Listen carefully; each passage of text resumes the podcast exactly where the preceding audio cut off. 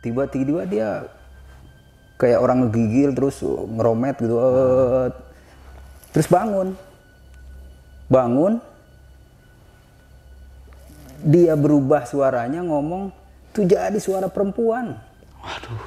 Suara perempuan tuh ya lama lah sekitar ada dua menitan dua menitan. Tapi inti yang paling semua dengerin tuh ada kata-katanya teman-teman tolong tolong tolong turunkan kita semua dari atas gitu.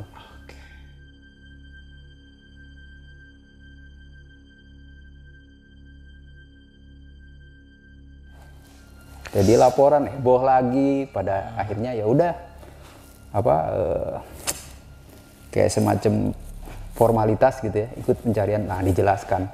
Baru dijelaskan ke penduduk kampung bahwa itu nggak mungkin dibersihkan semuanya, tetap masih ada yang tercecer nyangkut di tebing-tebing nyangkut di pohon dan sebagainya. Makanya dinyatakan ditutup secara resmi tapi dengan tanpa penjelasan macam-macam. Intinya ditutup lah itu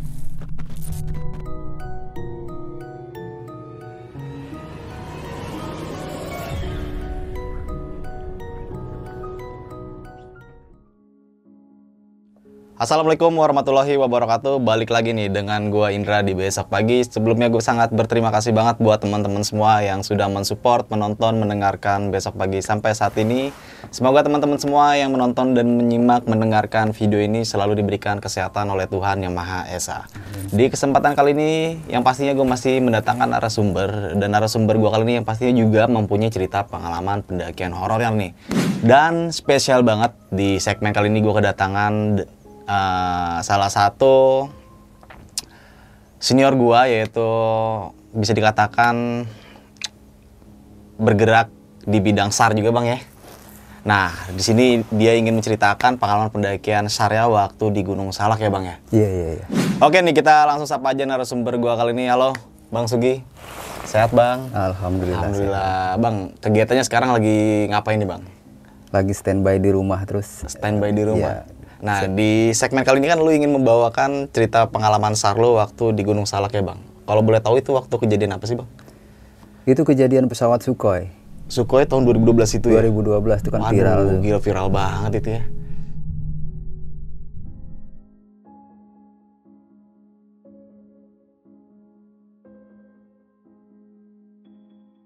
Nah, sebelum masuk ke cerita juga, alangkah baiknya kita doakan terlebih dahulu untuk para korban Sukhoi yang mungkin mengalami kejadian tersebut. Semoga amal ibadah almarhum yang meninggal dunia Bang ya, waktu kejadian tersebut diterima di sisi Tuhan Yang Maha Esa.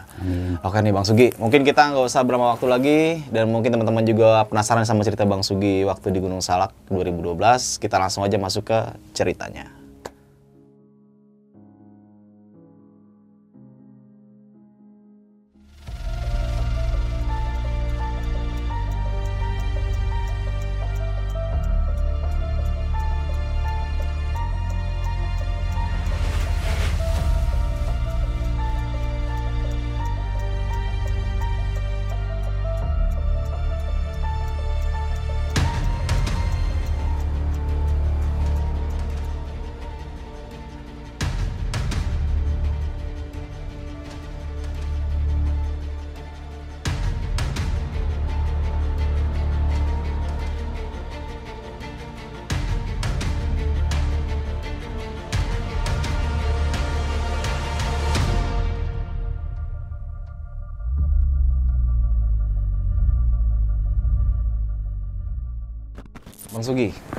Sukhoi nih 2012 di Gunung Salak itu kejadian yang sempat viral banget di media sosial, media cetak bahkan sampai berita itu sampai keluar keluar negara nih bang nih.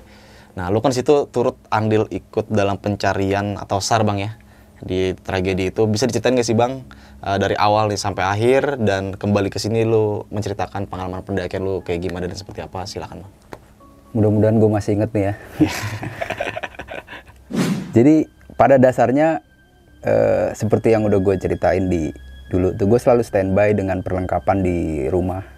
Jadi satu per- satu perlengkapan satu ransel gitulah. Nah, mungkin nggak besar-besar banget, cuman itu perlengkapan untuk standby kalau temen ngajak naik gunung atau kalau ada eh, kejadian sar gunung hutan.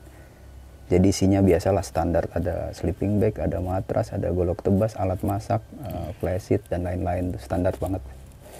Jadi kalau ada sesuatu berita, gue tinggal angkat itu ke reel, ya, Gas langsung jalan iya nih. ke ATM, udah beli perbekalan, isi, udah gabung sama teman-teman tuh. Kalau dulu gue lewat organisasi, nah kalau ini kan udah banyak teman-teman, kadang gue bisa. eh, nah kebetulan ini gue ikut sama anak-anak Bogor, anak Pakuan.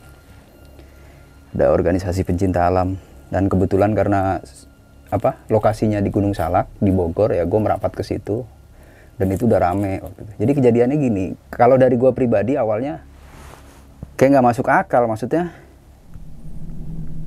eh, malam itu sore lah ya belum malam kira-kira jam 9 malam gue kebiasaan gue jemput istri dari stasiun ke rumah nah saat gue nunggu nunggu di stasiun tuh ada SMS dulu tuh belum belum ada Android tuh masih Belum ada BBM belum ada tuh, Bang. BBM ada cuma gue nggak pakai. Oh, belum terlalu inilah ya. iya masih pakai ya biasa lah telepon Ah, ah, ah. kecil tuh. SMS masuk. Isinya sih singkat. Dari ya dari temen gue yang gue pik junior lah. Bang lu nggak ikut nyari pesawat Sukhoi? gitu. Hmm. gue bilang emang apaan? Ada pesawat Sukhoi hilang. gitu. Terus gue singkat aja ah biarin aja lah. Kan cuman paling dua dan itu kan pesawat tempur terus gue cuekin tuh udah gue cuekin eh, lalu bini gue keluar dari stasiun gue balik dong ke rumah. Cuma mampir dulu di tukang sate. Iya. karena kan nggak masak tuh di rumah cari lauknya aja. Beli sate mampir di tukang sate ada TV ada TV Iya. kecil lah. Lah kok beritanya itu Sukhoi itu? Rupanya itu pesawat Sukhoi itu Airbus Hmm. Airbus oh gua kira pesawat tempur coy Ah. ternyata Airbus dengan penumpang kurang lebih 40 orangan konon kabarnya Iya. kan sambil nungguin sate kelar gue masih gue liatin oh ya oh ini ternyata suka udah selesai gue balik dong ke rumah sama istri nah sampai rumah sambil makan gue cari-cari berita tuh Nah, Metro, Kompas, TV One semua lagi beritain Sukhoi gue ikutin terus beritanya oh ternyata itu pesawat Sukhoi dalam rangka eh, apa ya Uji coba.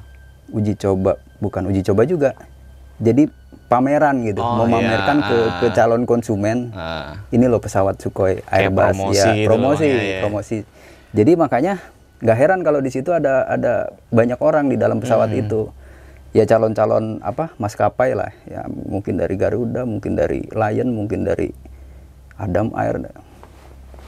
Jadi kayak semacam pamerin ini pesawat gue loh kalau mau beli. Di uji, uji uji uji terbang joy flight lah namanya. Hmm. Nah di situ juga kan ada juga wartawannya kan, persnya juga ada juga ngeliput. Mungkin dari apa eh, orang penerbangan juga eh, apa departemen penerbangan tuh, menteri perhubungan juga kementerian perhubungan juga mungkin dari pihak itu ada di situ juga di dalamnya, gua nggak tahu lah. Nah intinya 40 orang itu ya itulah mereka. Begitu gua terus datanya gua kumpulin itu Rabu ya malam Kamis. Tapi masih belum terlalu malam gue cari-cari berita tuh antara jam 9 jam 10 fix positif tapi kan saat itu belum diketemukan tuh di mana Titiknya itu. Bang. iya masih simpang siur lah hilangnya di mana dan sebagainya lalu dari data-data itu kan gue iseng-iseng nih sebelum berangkat gue coba buka Google Earth nah penerbangan itu kan dia dari Halim Iya.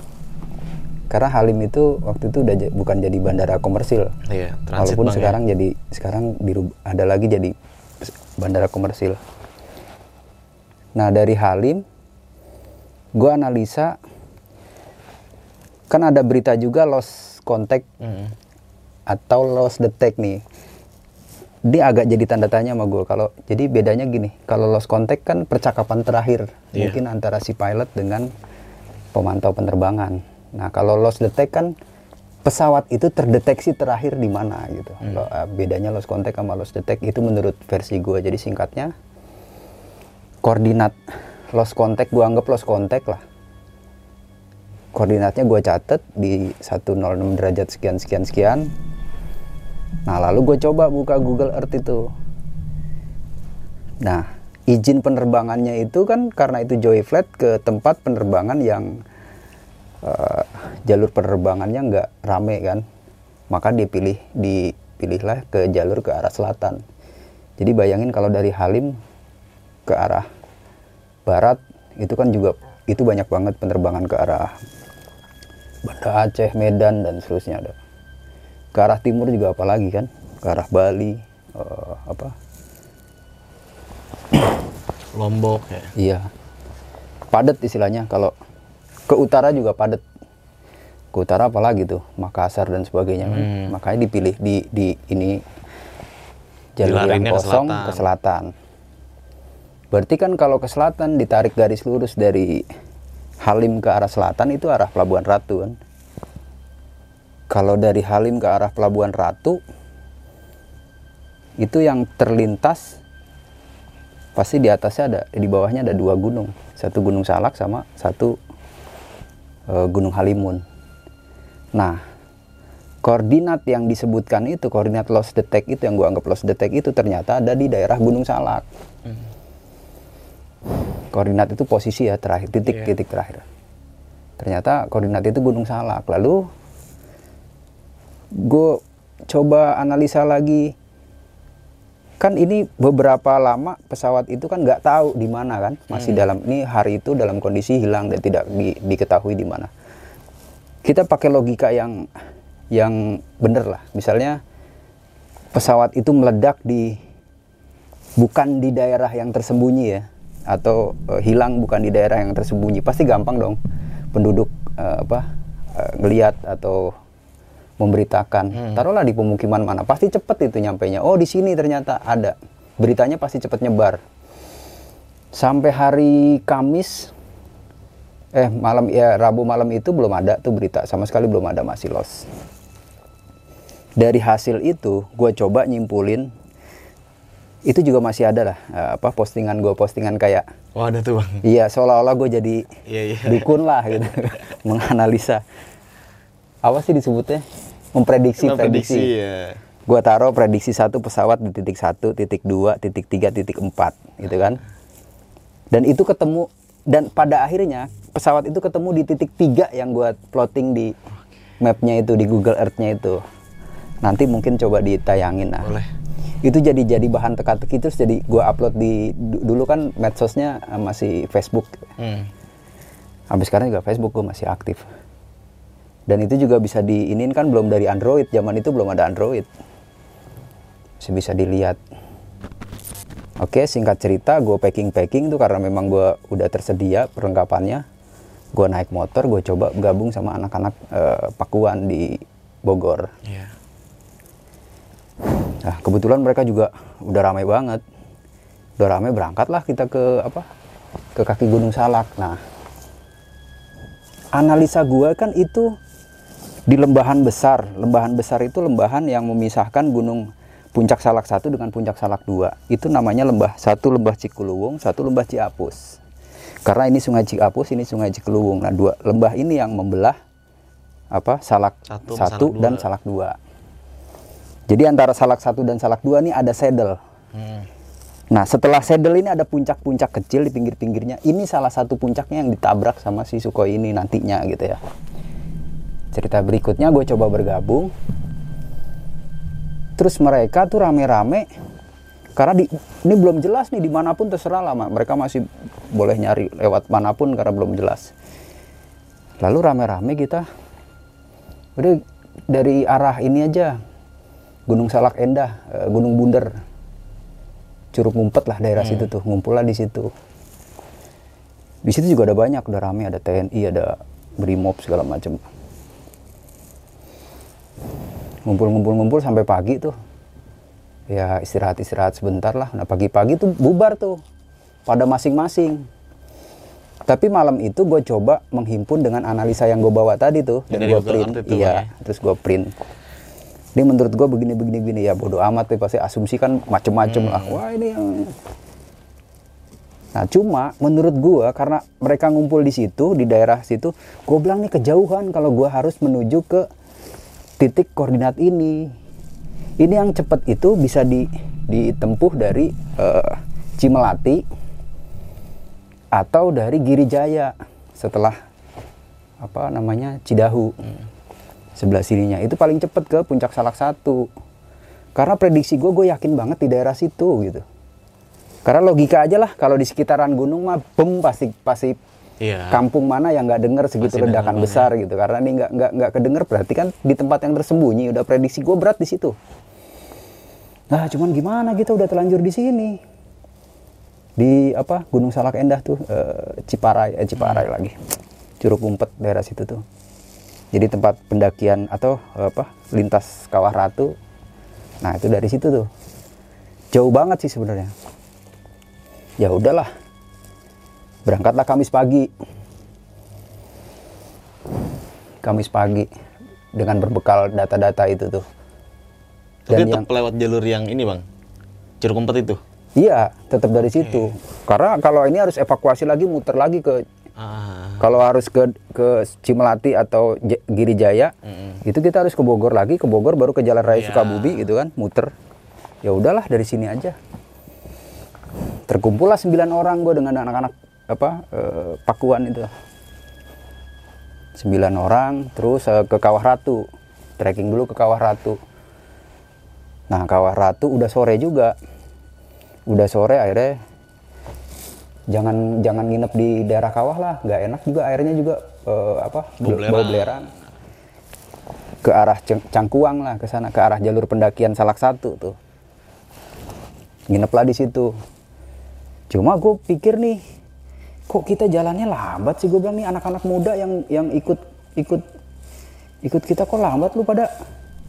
Kan carrier gede-gede tuh. Gue penasaran. Lu sebenarnya apa di carrier lu yang lu bawa nih? Kita ini searching ngapain lu bawa banyak-banyak? Ini bang dari senior nih bawa ini. Ternyata begitu gue suruh bongkar isinya tali. Tali harness karabiner yang itulah pokoknya alat-alat. Lengkap tuh iya. ini belum perlu gue bilang ini nanti ini alat-alat untuk evakuasi kalau kita udah menemukan kalau belum mah kita harus cepet gerakannya Nah, kita nginep di situ kan satu malam. Nah, itu masih aman lah, perbekalan masih aman, segala macam masih aman. Akhirnya gue evaluasi. Kalau gitu besok ini harus dibawa turun lah, biar nggak menghambat pergerakan, biar kita gerakannya lebih cepat. Itu malam Jumat tuh ya, malam Jumat berarti ya. Gue naik Kamis, malam Jumat di situ di Cangkuang. Nah, begitu Jumat pagi, turunlah dua orang nih untuk nurunin alat ini. Udah terus nggak ikut ini. Jadi kita tinggal bertujuh kurang lebih. Gue lupa tadinya tadinya 10 jadi 8 atau 9 jadi 7 gue lupa tuh. Hmm. Ada masih ada foto-fotonya sih lengkap. Oke lanjut. Jumat pagi kita lanjut. Nah, gua nggak pakai jalur pendakian Salak satu karena asumsi gua kemungkinan besar dia di lembah Cikuluwung ini nih. sesuai dengan titik Iya, yang ini bang. arah-arah itu gitu. Karena gue gue plotting tuh ada koordinat satu, koordinat dua, koordinat tiga, koordinat empat. Ya.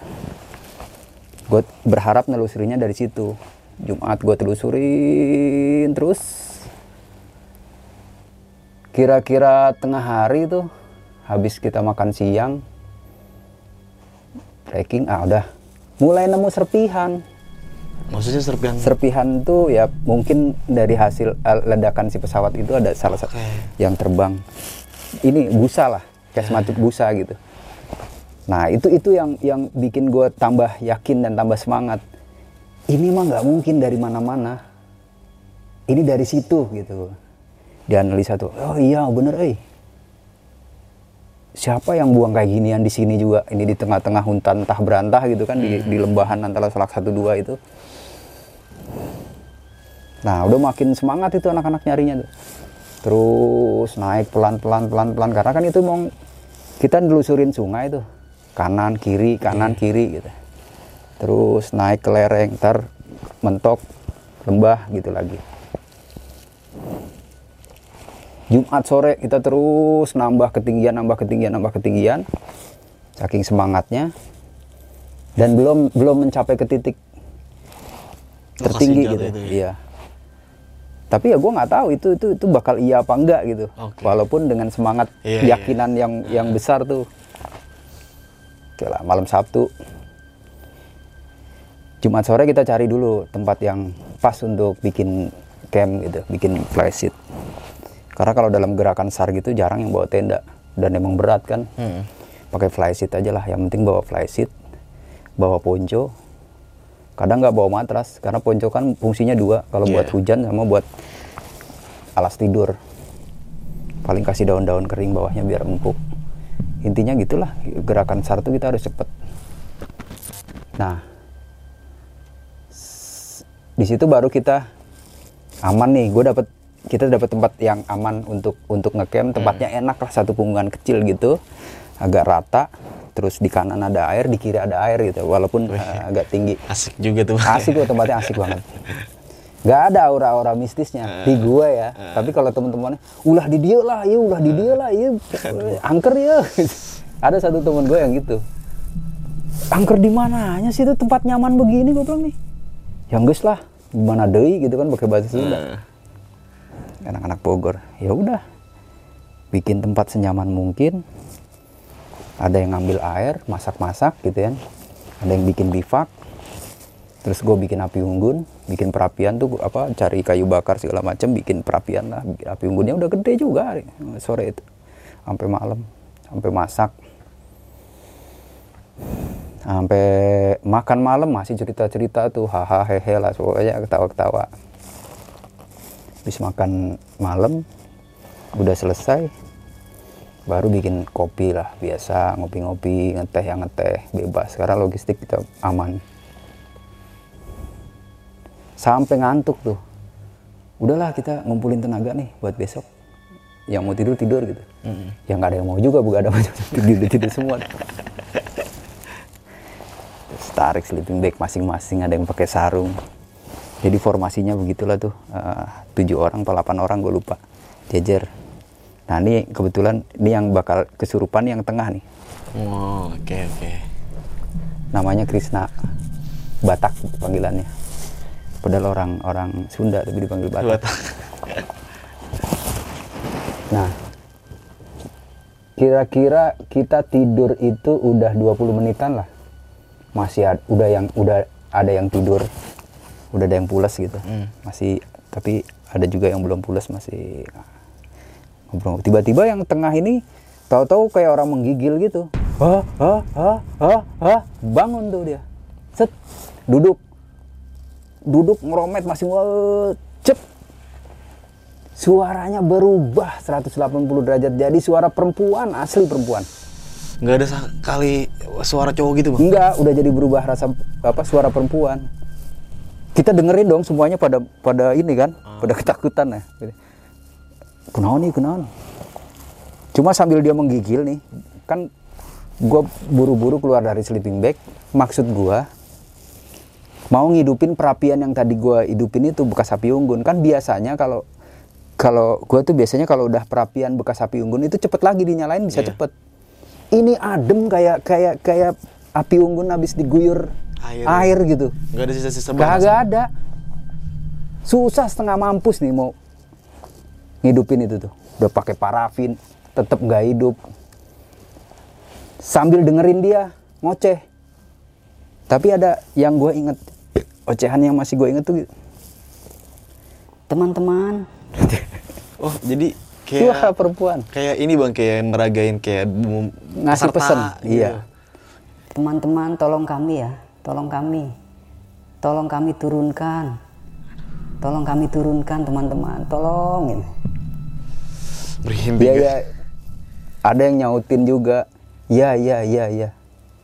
Nah setelah itu tuh baru tuh, cep, baru sadar si Batak ini.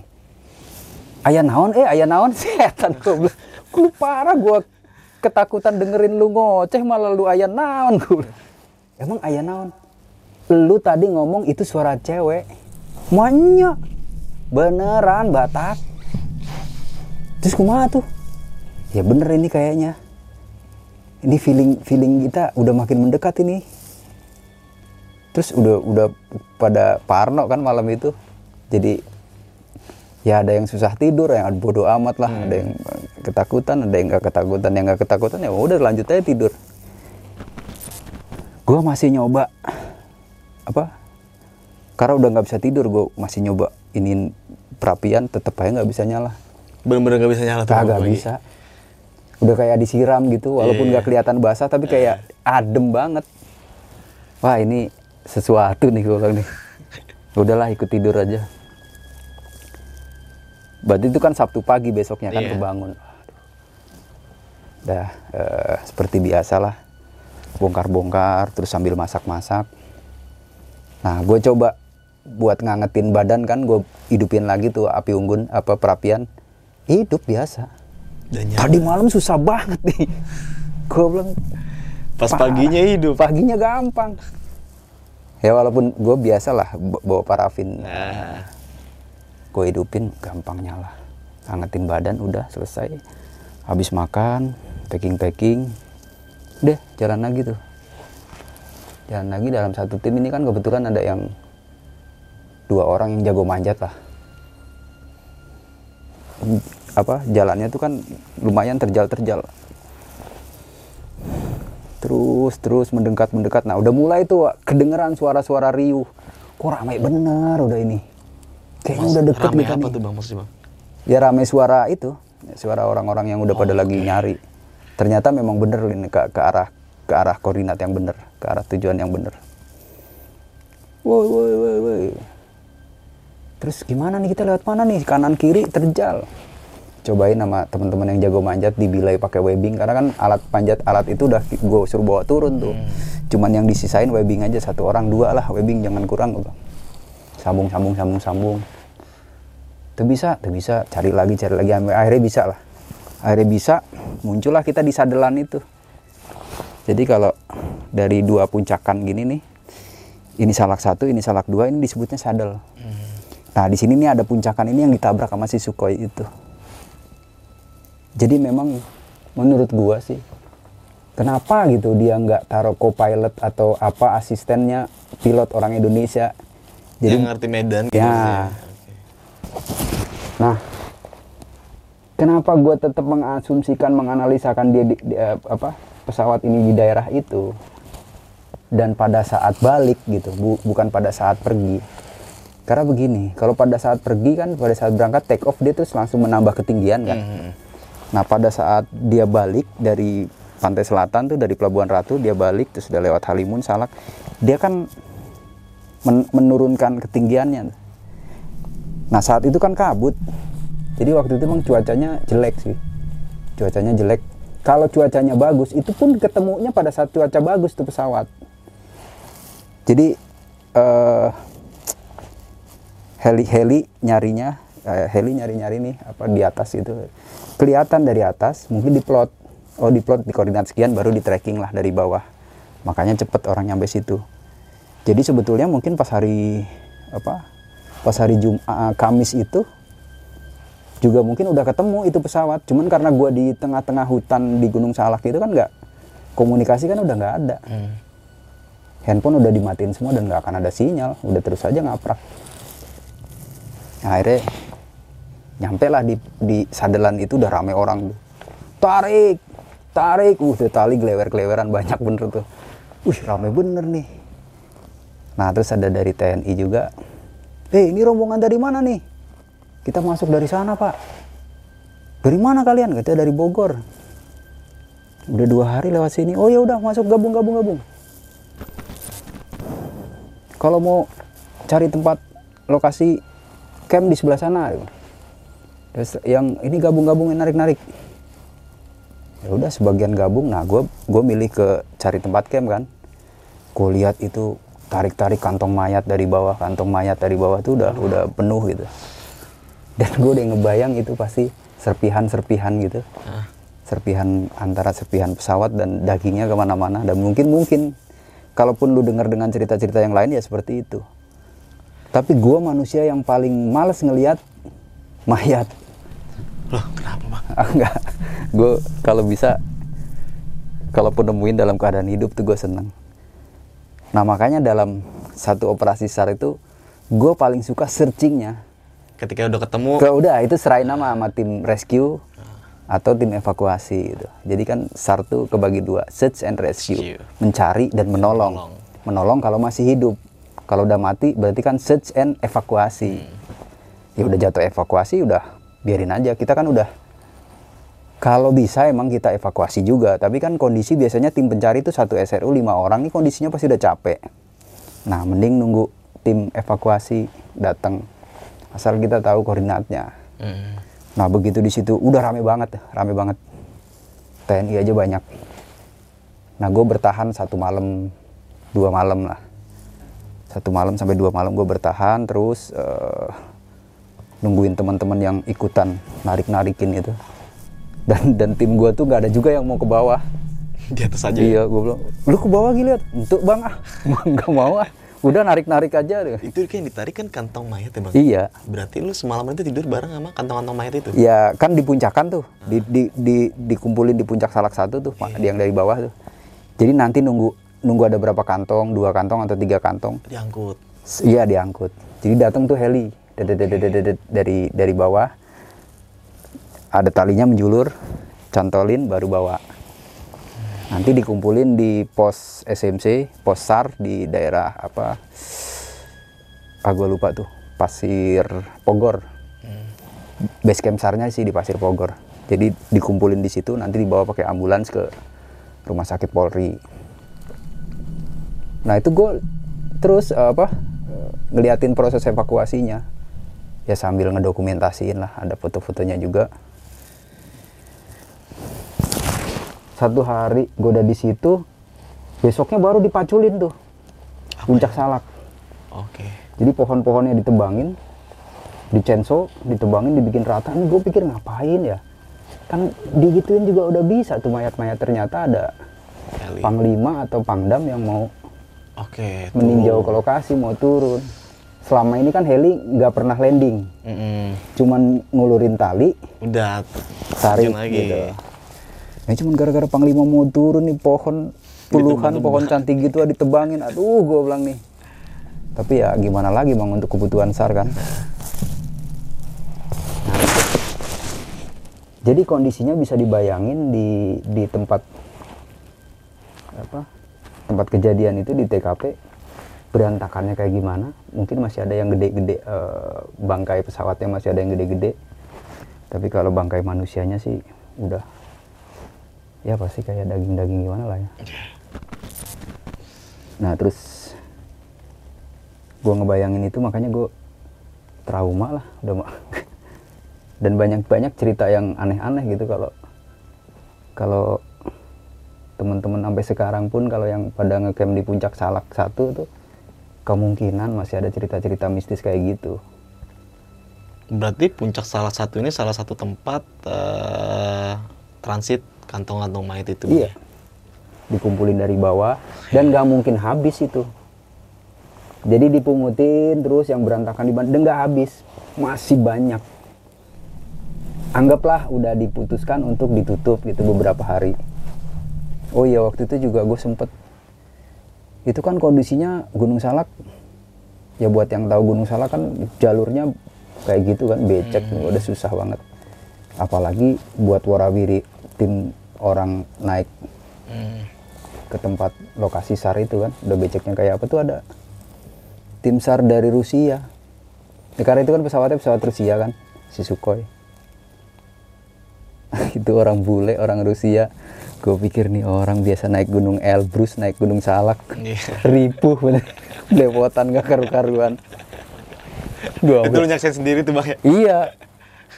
Gue bilang nih, tuh lihat. Rusia punya gunung Elbrus nih. Tim SAR-nya takluk di Gunung Salak. Wah, udah hancur-hancuran lah tuh orang tuh. Kondisinya bawa beban segala macam. Dia mau merescue pesawatnya. Ya udah seperti itu. Karena dia diajak bergabung kan. Mungkin dikasih lihat kondisi bawahnya gimana. Sampai turunlah gua hari ke berapa tuh? Hari Minggu tuh, Bang. iya turun sore. Tim turun tapi ini masih banyak banget nih orang pada terus narik narik terus eh, apa evakuasi. Turun sampai di bawah. Nginep lagi di bawah di base camp apa eh, relawan di base camp sar besoknya baru gua turun. Nah kira-kira 10 hari pencarian atau berapa itu kan dinyatakan ditutup. Mm. Tapi dinyatakan ditutup ini kan tidak dijelaskan bahwa sudah clear semua bukan. Iya. tapi udah dinyatakan ditutup lah karena nggak mungkin banget untuk mengambil semua potongan-potongan itu menjadi satu. Cuman salahnya nih salah bukan salahnya sih menurut gua kenapa nggak ditutup jalur pendakiannya gitu? Iya. ditutup tuh ditutup beneran entah pakai marka entah polis lain entah apa ya. Untuk sementara waktu sampai sekian bulan tutup lah itu itu nggak dilakukan seperti itu cuma dinyatakan ditutup. Dah selesai pencarian selesai. Nah nggak lama ada berita lagi dari orang-orang eh, apa Cidahu.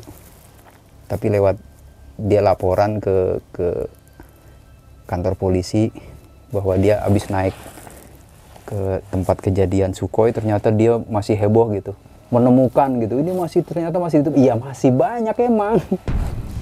Jadi laporan heboh lagi. Pada akhirnya ya udah apa eh, kayak semacam formalitas gitu ya ikut pencarian. Nah dijelaskan baru dijelaskan ke penduduk kampung bahwa itu nggak mungkin dibersihkan semuanya. Tetap masih ada yang tercecer nyangkut di tebing-tebing nyangkut di pohon dan sebagainya. Makanya dinyatakan ditutup secara resmi tapi dengan tanpa penjelasan macam-macam. Intinya ditutup lah itu. Nah makanya di rumah sakit Polri itu kan semuanya dikumpulin di rumah sakit Polri di mana? Jakarta Timur tuh. Hmm. terus ada ada divisi apa itu yang bagian. Makanya di situ di- dijelaskan bahwa untuk saudara yang mau melihat eh, jenazahnya diusahakan bukan saudara dekat. Karena pasti shock lah.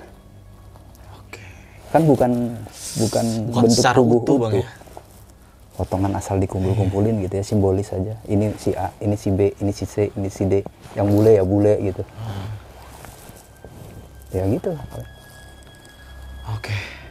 Bang Sugi, thank you banget nih lu udah mau berbagi cerita pengalaman SAR lu waktu di Gunung Salak, terutama dari tragedi Sukhoi Bang ya.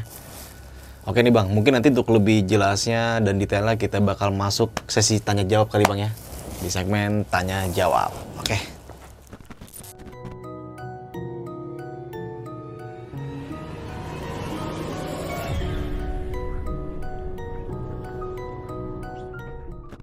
Oke nih Bang Sugi, makasih banget nih sekali lagi lu udah mau mampir dan berbagi cerita lu waktu pendakian, bukan pendakian sih Bang ya.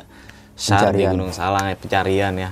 Ini kan salah satu pendakian yang menurut menurut gue ya horor banget sih Bang karena lu melakukan pendakian, melakukan pencarian beberapa korban yang mengalami kejadian jatuhnya pesawat Sukhoi ini Bang. Nah, sebelum lu sampai di lokasi tersebut Bang, eh, lu kan katanya sempat bergabung sama anak-anak Bogor Bang. Memang itu udah ditentukan dari sebelum lu berangkat itu? Gue sih nggak nentuin cuman secepat mungkin gue harus nyampe ke lokasi Oke. dan kebetulan di Bogor ya gue bergabungnya sama anak-anak eh kebetulan di Gunung Salak gue pasti bergabungnya sama anak-anak Bogor gitu Dan langsung jalan sendiri aja tuh Bang? langsung jalan sendiri gitu Gas langsung ke tempat eh, curug itu? enggak ke ke secret dulu ke oh, ke sekret dulu. Oke, oke. ke kampus di situ banyak yang mau berangkat Mm-mm. Ya, ada yang mau berangkat ada yang baru mau rencana berangkat udah gabung lah siapa yang paling duluan berangkat gue ikut gitu. Ikutlah ngumpul di pasir itu Nah, ada beberapa kejadian yang mungkin di sini gue masih bertanya nih bang. Salah satunya waktu eh, lu menentukan titik koordinat ada empat titik koordinat nih bang ya. Itu lu menentukan sendiri secara prediksi atau memang ada perhitungannya bang? ya gue prediksi prediksi dari analisa-analisa tadi tuh Ah. jalur penerbangan yang ditentukan ke arah selatan gitu kan oh iya tadi lu sempat jelasin Iya. itu ya bang ya. Dan kenapa bukan pas lagi dia berangkat Hmm. pas dia lagi take off gitu Mhm. itu kan take off pas lagi tinggi tingginya kan kalau mau landing kan ot- otomatis men- Turunin, menurunkan iya. ketinggian kira-kira gitu terus yang paling utama itu ya itu apa sih Hmm, titik koordinat lost kontaknya itu yang paling Oke. menentukan Jadi kalau itu nggak ada, bisa jadi luas, bisa jadi salak dan halimun. Ini makan lebih banyak waktu lagi Iya. ya nanti ya. Satu. Makanya ini pas ditemuin itu pas di, di titik itu ketemu karena ada eh, apa tadi bang? Koordinat Lost lost contact Oh, koordinat lost contact itu ya. Iya. Nah, yang kedua yang bikin gue yakin lagi, kalau hari itu dia apa si pesawat itu hilang, terus meledaknya di pemukiman, cepet dong diketemukan. Iya, karena dekat sama pemukiman warga ya kan. Dan sampai hari itu nggak ada berita, berarti kan kesimpulan gue ini di daerah yang tidak terdengar dan tidak terjangkau dari manusia. Daerah yang tidak terjangkau itu ya apa ya Gunung Halimun dan Gunung Salak itu. Nah karena koordinat lost detect-nya itu di daerah Gunung Salak, nah itulah. Gue kira 50% gue yakin di daerah Gunung Salak. Nah, waktu pencarian waktu pencarian lu eh, memilih jalur lewat Curug Umpet, Bang ya. Itu ada rombongan lain kah atau memang rombongan lu aja, Bang? Ada, ada banyak. Oh, ada Malam banyak. itu ada banyak pada kusak-kusuk mau lewat mana, mau lewat mana. Karena kan belum jelas di daerah mananya. Mhm. Dan nggak ada komunikasi Iya. dari jalur-jalur yang lain gitu, Bang. Dan gue bergabung di situ pun karena banyak di situ. Mhm. Tapi sebenarnya gue menyayangkan, aduh kalau gue harus ke titik yang akan gue tuju, gue dari sini kan jauh banget ya tadi seperti yang gue ceritain tadi tuh. Ya mau nggak mau lah, apa boleh buat, gue ngumpulnya di situ gitu. Dan banyak orang ke daerah situ. Nah, kira lu lewat jalur Curug Umpet tapi tidak melalui jalur pendakian, Bang. Ya, Berarti buka jalur tuh, Bang ya. kalau dengan kalau dari Curug Ngumpet ke Kawah Ratunya lewat Ya, lewat jalur nah. apa? Lewat Pendakian. jalur pendakian, jalur jalur ke ke kawah kan. Hmm. Nah, dari Kawah Ratu ke arah titik koordinat itu. nggak lewat jalur pendakian, ya udah ngaprak-ngaprak aja gitu. Ngaprak-ngaprak ngaprak-ngaprak buka buka buka buka pakai Sampai pada akhirnya lu mengalami kejadian yang horor menurut gue, Bang ya. Salah satu salah Ya satu menurut gue lu juga itu gue seumur hidup baru itu gitu. nemuin hal kayak gitu, Bang. Iya, denger cowok suaranya berubah jadi perempuan, perempuan banget. Dibilang mau ngebencong-bencongin ya enggak. Perempuan asli. Jadi bukan dia gitu. Nah, dalam situasi kayak gitu bang, eh, kan lu eh, berdelapan bang ya, bertujuh atau berdelapan bang? Berdelapan lah ya.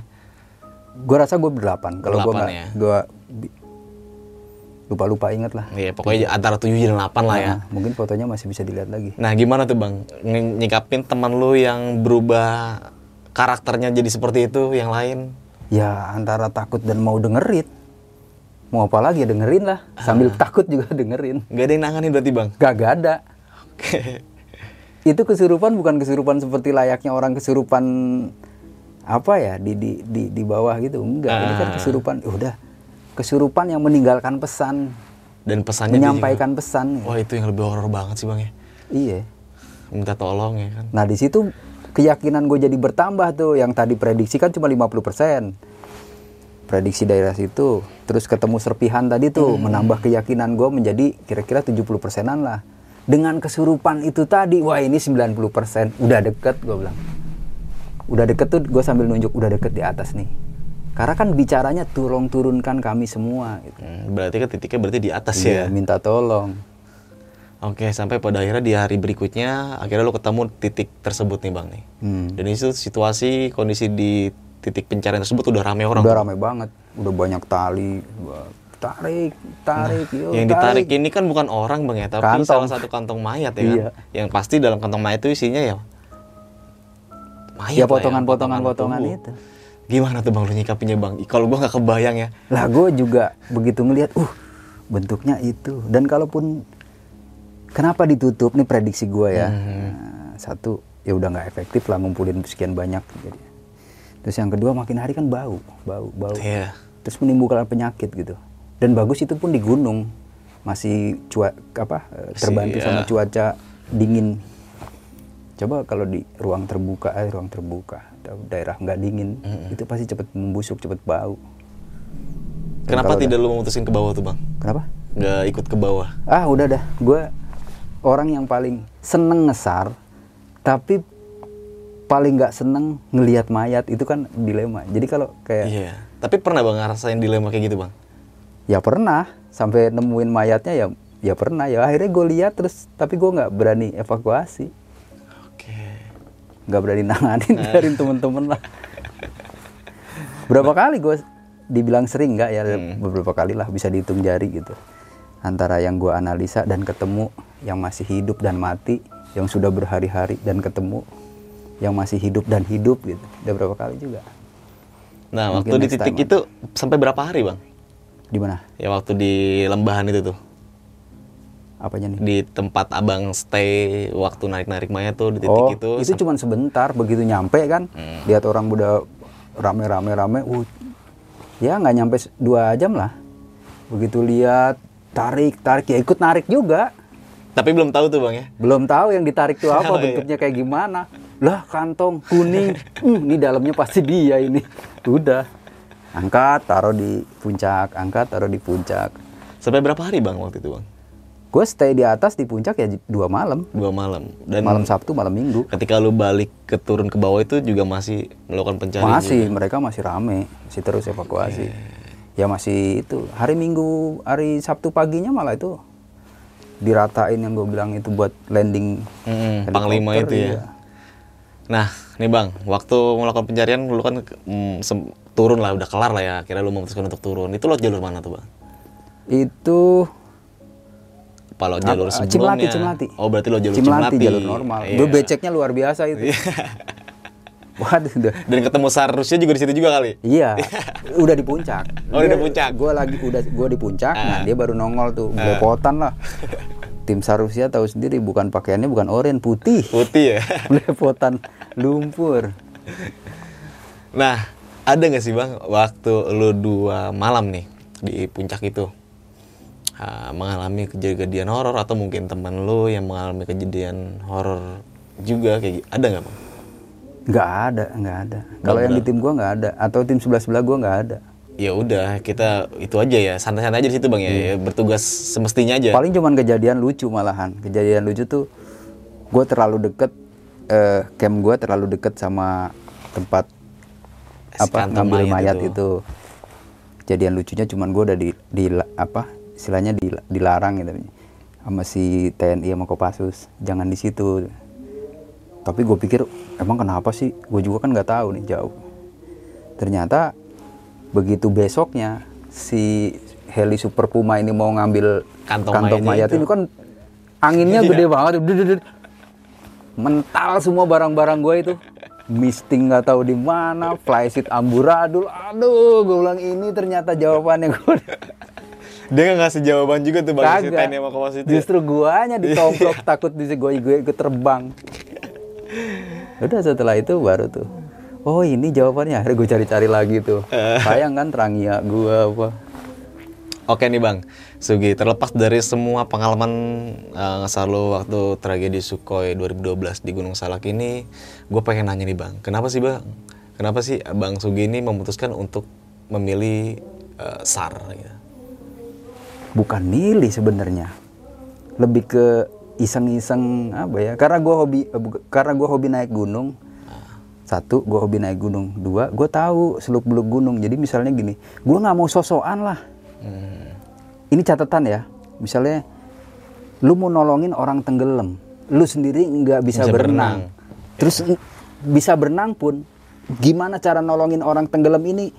Kepiting lo mati sendiri nah Iya. apa kan orang-orang kalau tenggelam ditolongin panik, tuh Iya. nah kira-kira analoginya gitu dah Oke. lu jangan coba-coba nolongin orang tenggelam kalau lu nggak bisa berenang dan kalau lu belum punya peng- eh, Teknik, ngerti ya. teknik gimana cara nolongin orang tenggelam begitupun juga di gunung lu jangan sosokan eh, ikut-ikutan nyari orang atau sesuatu yang hilang di hutan tanpa lu ngerti seluk beluk hutannya seperti apa Hmm.